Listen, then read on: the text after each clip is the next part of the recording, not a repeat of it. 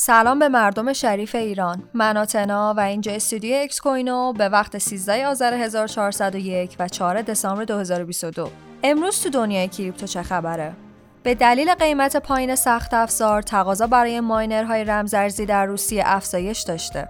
طبق گزارشات کمرسانت علیرغم نوسانات بازار رمزارزها فروش تجهیزات استخراج بیت کوین در سه ماه چهارم سال 2022 در روسیه افزایش داشته. این رشد تقاضا بعد از این اتفاق افتاد که بانک روسیه و وزارت دارایی این کشور به توافق رسیدن تا استخراج در مناطقی که برق فراوان دارند مجاز و در مناطق کم انرژی این کشور ممنوع بشه. ایلان ماسک اعلام کرده که به احتمال کمک یک میلیارد دلاری SPF برای حمایت از دموکرات ها مشکوکه.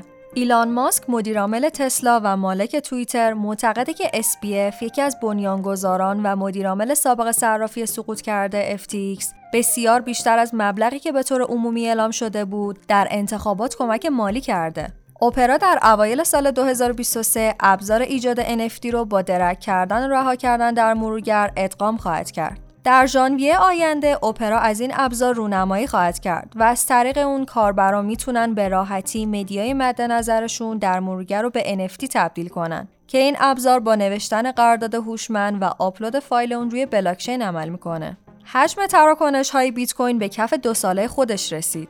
طبق توییتی که پلتفرم داده های آنچین گلس نود در 4 دسامبر منتشر کرد، تعداد نهنگ های بیت کوین که در ماه نوامبر 1671 نهنگ بوده، حالا به 1665 رسیده. چند ساعت بعد هم حجم تراکنش های بیت کوین منتشر شد که با رسیدن به 260 میلیون دلار در کف دو ساله خودش قرار گرفته.